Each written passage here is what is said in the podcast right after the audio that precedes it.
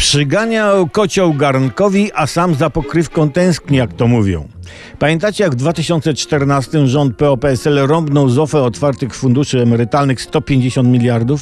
Wtedy gdzieś zawieruszyło się 19 miliardów i pytano to pani Małgorzata Kidawa-Błońska. Powiedziała, że to są na pewno jakieś kwoty, które wynikają z różnych takich działań. Teraz rząd PiS, nie pytając się na to zdanie, całkowicie likwiduje OFE i pobiera obowiązkową, jeśli ktoś zdecyduje przenieść swoją forsę z OFE na indywidualne konta emerytalne, tak zwaną opłatę przekształceniową piękne określenie, w wysokości 15% od oszczędzonych przez nas na OFE pieniędzy.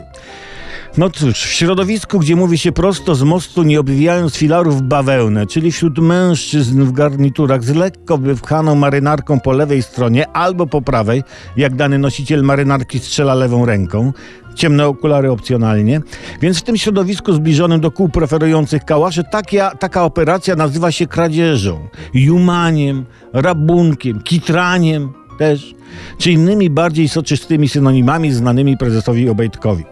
Każdy pomysł rządzących związany z przesuwaniem naszych pieniędzy wiąże się z zapłaceniem przez nas opłat.